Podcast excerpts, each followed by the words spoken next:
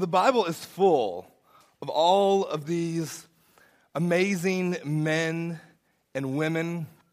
Um, one of my favorite chapters uh, is in Hebrews 11, where there's just this list uh, uh, of all these kind of heroes of the faith. You know, and, and, and you just you just read some of these guys, and you just think, wow, their life, their faith, some of the things they they did. You look at the life of David uh, and Joshua, uh, Daniel. You, you look at Joseph. I mean, you look at some of these, the, the, these men, these women, Ruth, and, and amazing, amazing lives. And, and sometimes it's easy to kind of fall into the trap of just thinking like these were extraordinary, like special people. But the reality is like they were just normal people. They were like me and you. And, and sometimes when we read their stories, it's easy to think, well, that was them and that was then. Uh, but their story's not there for us to kind of praise them. Their story's there to say, hey, look, you can do this as well. This is part of what, what God's doing in us and through us, and you could be a part of it as well. And so I was just thinking about some of the stories this week of the Bible and some of the, the men and the women.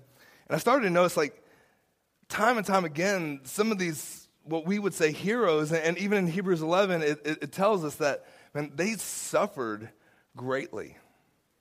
They went through some things. And, and even Paul, imagine Paul, you know, he's had this call from God, he's, he, he has this Damascus Road experience. And, and, you know what the Lord says to him? He says, uh, I'm going to show him all these things he must suffer for my name's sake. Like, whoa, hold on a second. Can we like back it up a little bit? You know, all these things that you must suffer for my name's sake. You think about some of the things that that uh, some of these men and women went through. I want to read a few scriptures this morning. They're not going to be on the screen, um, but you could follow along in your Bible if you have it.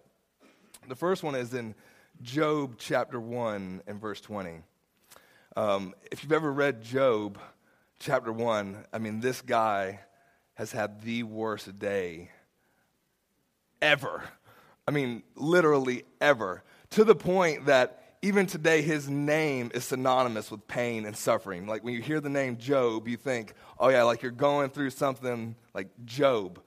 I mean, I don't know if it's a coincidence that Job and Job are spelled the same, pain and suffering, but uh, I don't know but you read about Job, all of these things happen, but then it says this uh, Job's lost everything. He's, he's, he's lost his family members, sons, he's lost daughters, he's lost all of this. And then it says this in Job 1 and 20 it says, Job arose, rent his mantle, shaved his head, fell down on the ground, and worshiped. Um, David, in 2 Samuel chapter 12, David is praying for a son. He, he, he's mourning. His son has just died. And then it says this Then David got up from the ground. After he had washed, he put some lotion, he changed his clothes, and he went down to the house of the Lord and worshiped. Um, in the book of 2 Kings, the 19, the, the king is uh, Hezekiah. And Hezekiah, the, uh, Israel's been surrounded, Jerusalem surrounded, all of these things. He gets this letter from the Assyrian king basically saying, Hey, we're getting ready to destroy you. Like you just we're coming in. And, and, so he has all of this pressure, getting ready. This, this foreign nation is going to come in and overtake him. And it says this And when King Hezekiah heard their report, he tore his clothes, he put on some burlap, and went down into the temple of the Lord. He sought after God um, in Acts chapter 16. There's Paul, and he's been preaching the gospel. He's been in prison. Him, uh, and he's been beaten badly. He said, actually, the, the, the scripture says, and he was severely beaten, thrown into prison. And then when he's thrown into prison that night, it says, and he was singing hymns and songs and spiritual songs. So, so like the question that I want to kind of pose this morning and look at it. You know, how is it that sometimes when we go through things in life, uh, different pain, different suffering, different loss, different tragedy. How is it that when we look at the scriptures, there's certain men and women that as they go through things, they're able to, to kind of hold on where it seems like most would have given up. They're able, they're able to just, man, there's somehow there's a joy in the midst of their pain. Have you ever met anybody like that? Have you ever been around someone that, like, man, everything in their life is just going wrong? There's tremendous loss and pain and suffering. Uh, and, like, if it could go wrong, it has gone wrong. And yet, when you get around them, they're still happy. You're like, what's wrong with you? Why are you, don't you know you're supposed to be depressed and angry and mad and all this stuff? And, and like we read this over and over in the scripture. And so the question is well, are we missing something? Are we missing something? And, and I've kind of, there, there's, there's lots of ways and things that we could pose to this question, but I would say, first and foremost, one of the things whenever we're going through something is to worship. Uh, I, it's really that simple to worship. To, in, in, the midst of this, in the midst of the not knowing, the, the God, there's no answer at the end of this question. I, why has this happened and this happened? There's loss, there's pain, there's suffering. And yet, time and time again, from all of these men and women, we find them worshiping going down to the house of the Lord, falling down on their knees. It says he, he took his clothes, he ran it, he, I mean, not saying you got to shave your hair. I mean, some of you guys have already done that. You know, I don't know if it was by choice. But they worshiped. They worshiped. Um, in the book of Exodus, there's this story where the children of God have been enslaved. They've been enslaved for 400 years. Now imagine that for a moment 400 years. That means your father and his father and his father, like generations, have known nothing but slavery. This has become a common, normal way of life. And, and if I was to ask you, some of y'all, y'all you've heard the story, but you know, uh, Moses comes on the scene and says, you know, let my people go. And for what reason? Where, where, did, where did God want to bring his people?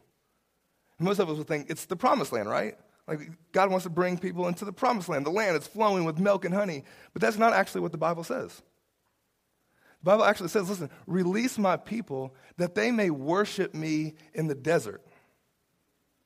Release my people so that they may worship me in the desert. See, yeah, there, there's, there's some milk and honey, and there's a promised land that's coming. But before you get there, you guys got to make this stop in the desert. And I've learned this about worship. It's like, man, we have the promises of God. And there's these things that we want God to do in our life. But before we enter into the milk and honey, there's often a stop in the desert.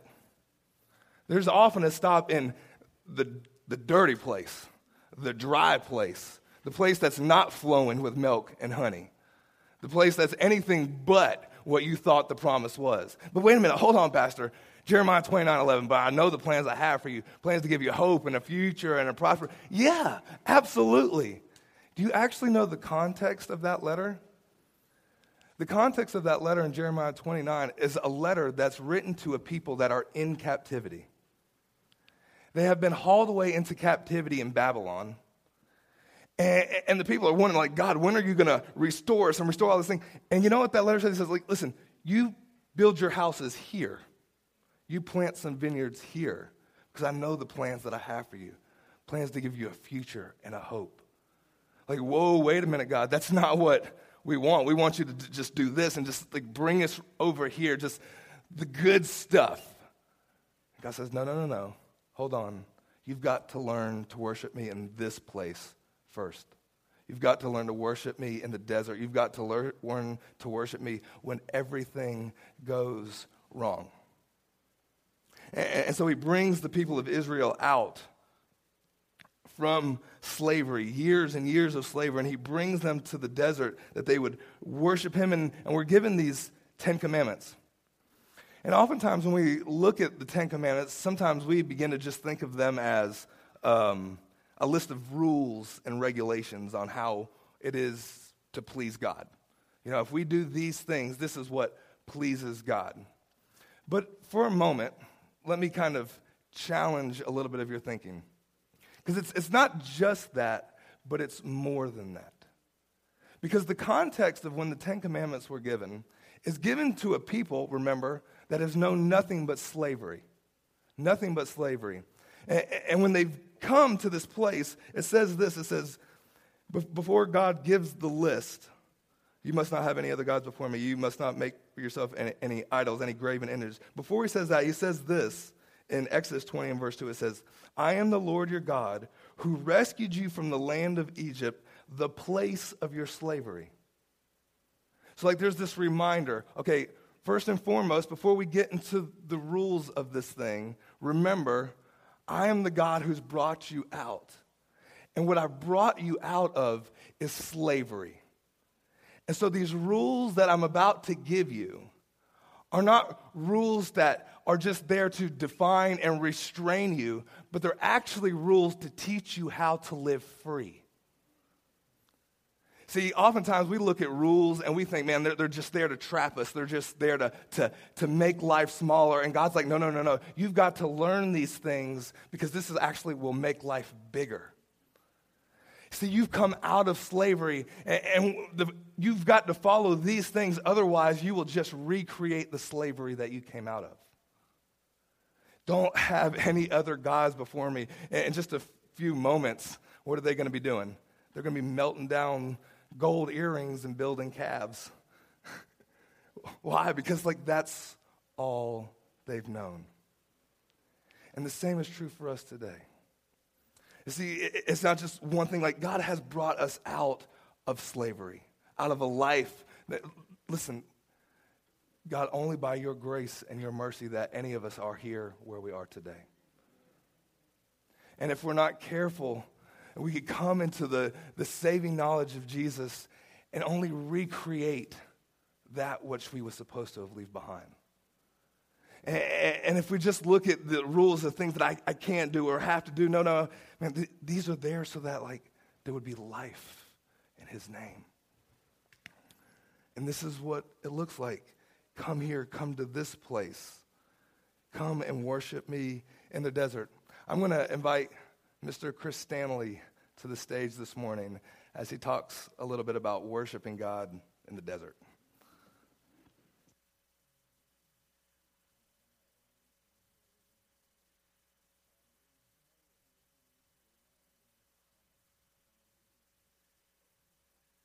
In May of 1993, I was playing softball in a, in a church league and left field, and a guy hit it over my head. So I turned and to run to the fence and had this excruciating pain in my hip, and didn't know what it was. And started in May, going to doctors all the way down to all the way to October, trying to find why am I hurting. Uh, during that time, I'd, I'd, had other places started hurting. I had uh, one on my arm. I had uh, my tibia down here, my uh, up in my chest, sacrum, my back. I had all these pains that started happening. I was 29 years old. I'd never smoked and never drank. I mean, I was pretty as much as boring a person as you've ever wanted to be around. Been to church my entire life, and uh, like, Lord, what in the world's going on? So finally got the right doctor to tell me, and he walked in the room. I remember he walked in the room laughing at someone down the hall. And I turned to my wife and I said, It can't be too bad, honey. He's, he's in a good mood. And uh, he turned and said, No, I, I wish I did have good news for you. And all those places that I had that was hurting for that however many months, they were all tumors. I had 10 tumors on my bones. I had non Hodgkin's lymphoma, uh, stage four when they found it. And so God and I had a little conversation, you know. Lord, why me, right? We all have those conversations with God. But through it all, you know, God really he showed himself in a mighty way, you know, in, in healing my body. I had a one of the tumors was on top of my head and it come up overnight. Literally, I was taking a shower one evening and and there's this egg on top of my head. And uh, so that happened. I'm like, wow, what's well, you know, that's that's not good, you know. That tumor went away overnight. I saw it one morning, and the next day, my dad was there. He hadn't really, you know, he's kind of a quiet guy, unlike me. Uh, he, he said, Let me feel this knot on your head. And I said, Well, sure, go ahead. And the hole that I have in my head now is the hole that he felt the day after the knot came up. Um, during Christmas, this is uh, you know, we're in November and December now. Uh, I'm taking chemo. I went to I went to Chapel Hill, took chemo, and I was singing a Christmas song, and my right femur broke where one of the tumors had eat through my bones. I'm singing this song, and all of a sudden my leg starts doing this, and I'm like, you know, what in the world? And uh, so I went to the, I went back to the hospital, obviously, that night. Um, this was December the 23rd. It was about Christmas Eve, and uh, they took me into surgery that that uh, Christmas Eve morning at 12 o'clock in the in the in the midnight. I was in surgery till 5 a.m. with a new metal in my hip and all this stuff. Nine o'clock that morning, they come and took me to physical therapy, and I walked on it. And at one o'clock, they sent me home, and I never took a pain pill with a new hip. I they I had plenty of pain pills, but honestly, it never it never hurt. And here I am with this thing going on. So we got doctors' reports, you know how doctors are. They have a regimen of things they're going to do to you, regardless if you like it or not, right? So I'm in the process of this, and about mid-January, I went for a treatment, and um, they I would have to stay five to six days in the hospital. Okay, so here I am, you know, with the cast on my leg and everything, and they they start this methotrexate for you nurses. I have it for five days and it totally burned my entire body. I had blisters on my hand, uh, were white pus blisters in my on my knuckles, uh, my hands. I didn't eat for 31 days. All I could drink was Ensure. My mouth was covered with this big blister. You know, the top, the roof of my mouth was covered. The sides of my mouth. Uh, um, it was just a very bad moment in time for a few days trying to you know get over this. And uh, so i'm at home and i'm laying in my bed. I've got a cast on my leg where i've had a tumor break. I've got all these blisters. I can't eat. Um, you know honest to god before god I, asked him, God, you know, just go ahead and take me. I, I, mean, I did. I felt like the boils that Job must have had. I had these boils and stuff all over my body. Like, Lord, you know, just why don't you go ahead and take me? You know, and my wife says, you know, I was in a, you know, a state of depression. I mean, I actually dreamed, and I know this, this might, I'm just confessing, I actually dreamed about how God was going to take me and, and me flying around with God as I was leaving the earth. I mean, I know that's weird, but I was fantasizing about God, please take me out of this pain.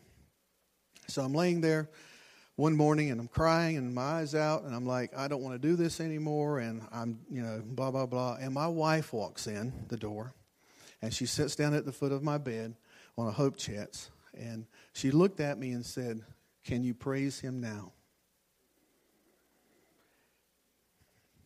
And um, that was hard that was hard to hear.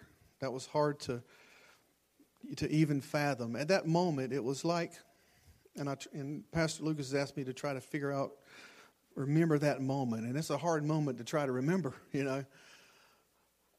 Yes, we sang a song. There was a song by Tim Shepard. Um, I am determined to be invincible until he has finished his work in me, and I'll I know he'll never leave me or never forsake me. I am determined to live for the king. We sing that little chorus. And honestly, after that moment, I, I did feel the flood of hope come in my life. But did I see anything physically change in my circumstance? Absolutely not. I was still in pain. But I am a firm believer that praise, when you call out to God in praise, that God listens and God comes running in the times when you need Him the most. Um, it's like Lucas said, you know, I always people have asked me about this before, and it was like, you know, what is it that made you do that? Well, that's the easy part, honestly. When you're in trouble, we're in, you know, when you need God, when you have nowhere else to turn, you turn to God. I mean, I love God, and it was not, an, uh, not a hard thing for me to worship him at that moment, although I was not in the right state of mind to think about worshiping him in that moment, okay? Um, but I know that that um, that's what I needed to do, and that's what God needed me to do. It was like it was it was like a priority thing, you know, to worship Him in the midst of the pain. I was thinking about it this this this week, and uh, I was just looking through the Word and is and, and thinking about people in the Bible that we know that come up against some things like this. I was thinking about Daniel. You know, when he was on the way to the lion's den, I, in my story, in my view of Daniel, I believe he was probably praising God about it. Amen. I mean, we don't know that. You know, um, when I think about Mary after Jesus had died, my version of Mary when she go when she went to the tomb was she was she was singing hymns. You know, it's, it's hard sometimes to praise Him when everything looks dim. That moment in my life was was the equivalent of me standing in the middle of 17 at night and raining and standing in the middle of a lane watching a Mack truck come at me. That's what I saw in my physical place where I was. Certain death, there's no hope. You know, but that's when praise comes through. That's when God comes through at the at the best. Um, again, I was thinking about this, this this week, and God gave me a song, and I'm not going to sing it for you, but the words I want to just say the words before I before I leave you. Um, to remind us to praise Him in whatever circumstance you find yourself in. The words are praise Him now, even when the fear is overwhelming. Praise Him now when all you can see is the end. And even if everything is against you, praise Him now. Praise Him now before He walks on the water, before Jesus is there. You know, in that, in that moment, those disciples, they were fearful and they saw Jesus walking on the water. They praised him afterwards. They prayed when, when Jesus brought Peter back in the boat. The, the word says the disciples worshipped, but praise him before he walks on the water. Praise him now I lost the words now. Praise Him now before the stone is rolled away. Even if joy doesn't come in the morning, praise Him now. The word says, I will bless the Lord at all times. His praise shall continually be on my lips.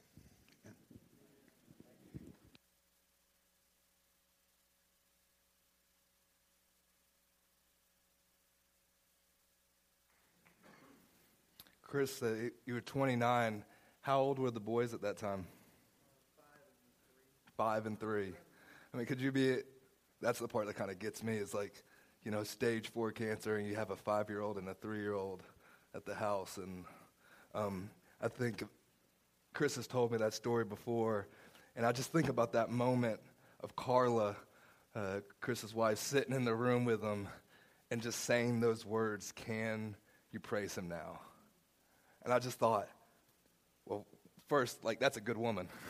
like, that's, I mean, to, like, to be able to, like, in the midst of all that, like, the strength for her to say that.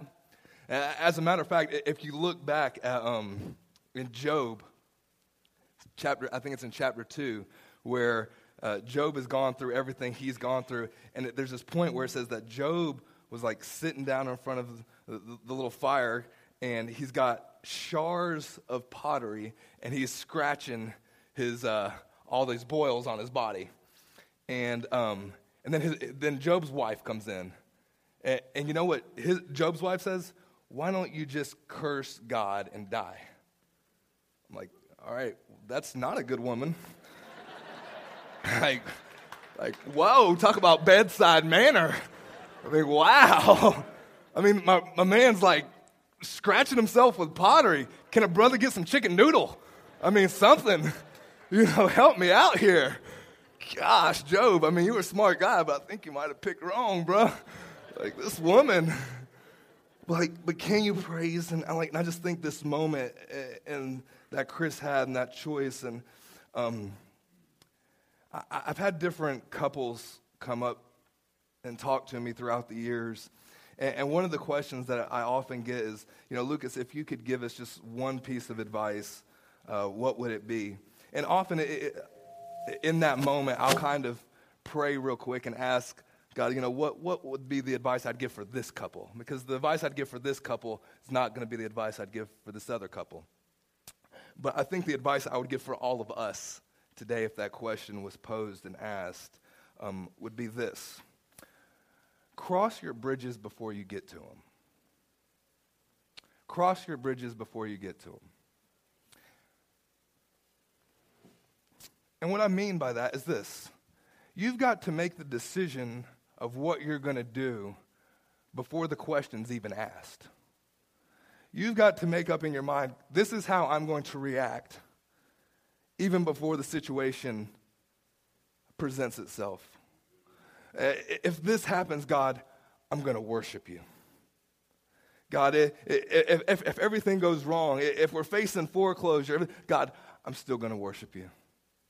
If some, somebody approaches me and, and just there's anger and rage, God, I'm going to answer with peace and love. And God, when if somebody stabs me in the back, God, I'm not going to let it harden my heart. God, I'm just going to love unconditionally. Cross your bridges before you get to them. Make the decision up front. Listen, all right, if this, you know, God, I'm to, I'm just, I just choose to worship you. I just choose to worship. Because here's the thing this is what I've learned about worshiping in the desert places. Not everybody's to be happy. Job's wife, matter of fact, Job's wife was angry. Why don't you just curse God and die?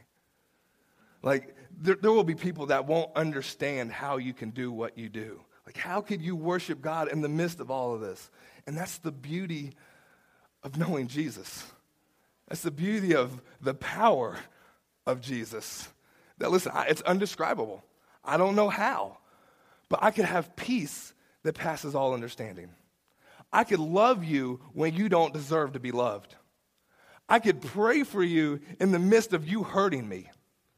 I could have all of this happening and all of this going on, and God, I'm still going to worship you. And, and she, the reason why Job's wife was mad at her, mad at Job, is like, because of Job's integrity. See, her question that she posed to Job was, Why are you still holding on to your integrity? Like, in other words, why are you such a good guy? Like, people won't get it, people won't understand. But to cross your bridges before you get there, to listen, I'm not going to give into this. I'm not going to fly off the handle. I'm not going to re- react. I'm not going to be a person that just, I'm going to be a person that acts and doesn't react. Make the decision before you do it. The, the second thing is this you've got to learn to make it through the silence. Because, like Chris said, you know, there's that moment, there's the decision, but then all the circumstances doesn't change. It doesn't mean that there's still a long, tough road that has to be walked out. And here's what's amazing about the children of Israel's story God's brought them out of slavery. He's given them the, like, listen, I want you to stay free. But then it says this uh, in Exodus, and let me actually read it. It's in Exodus 32. And it says, And when the people saw how long it was taking Moses to come down from the mountain, they gathered around Aaron and they said, Come on, let's make us some gods who can lead us. We don't know what happened to this fellow Moses who brought us here from the land of Egypt. The story continues, and they, hey, let's make some gods. They melt them down, golden calf. Uh, why? It, it was out of sheer boredom. Out of sheer, like, it's taken a long time. God, I haven't got the answer that I've look, looking for in the time frame that I'm looking for it. And see, we've got to be careful that when things are silent, that we don't move ahead in our own strength. See, I don't know about you guys, but I have this problem that if something isn't happening, I want to try to make it happen. All right, well, I don't know, God, you're taking forever. Let me help you out with this, God. Apparently, like you didn't get the time frame. God, I'm just going to help move things along. And we're just going to get, I don't know what's going to happen. I just need something to happen. I need anything to happen. And the next thing you know, I'm making golden calves. How many of us have done that? I mean, it's the silence, it's the, it's the deafening silence sometimes. Like, God, I'm not hearing you, so I'm just going to make this happen. Abraham did it. We all do it. And we've got to learn to sometimes just sit in the silence. And, and Job did it. As a matter of fact, it says, and Job, when his friends first gathered around him, it said they sat there with him and nobody opened, opened their mouth for seven days. And just sat and embraced it. And God, I always joke around and say, listen, Job's friends were awesome until they opened their mouth. Because the rest of the book is their friends just saying stupid stuff. And it is, and God even says it at the end of the book. Like all that stuff that they told you, yeah, that's not good. like, but, but like, isn't that us though? Like, oh well, nothing's happening, so let me try to offer an answer. You know, Job's friends would have just done a better job of just, I, I don't understand why this is happening. Let me just sit with you.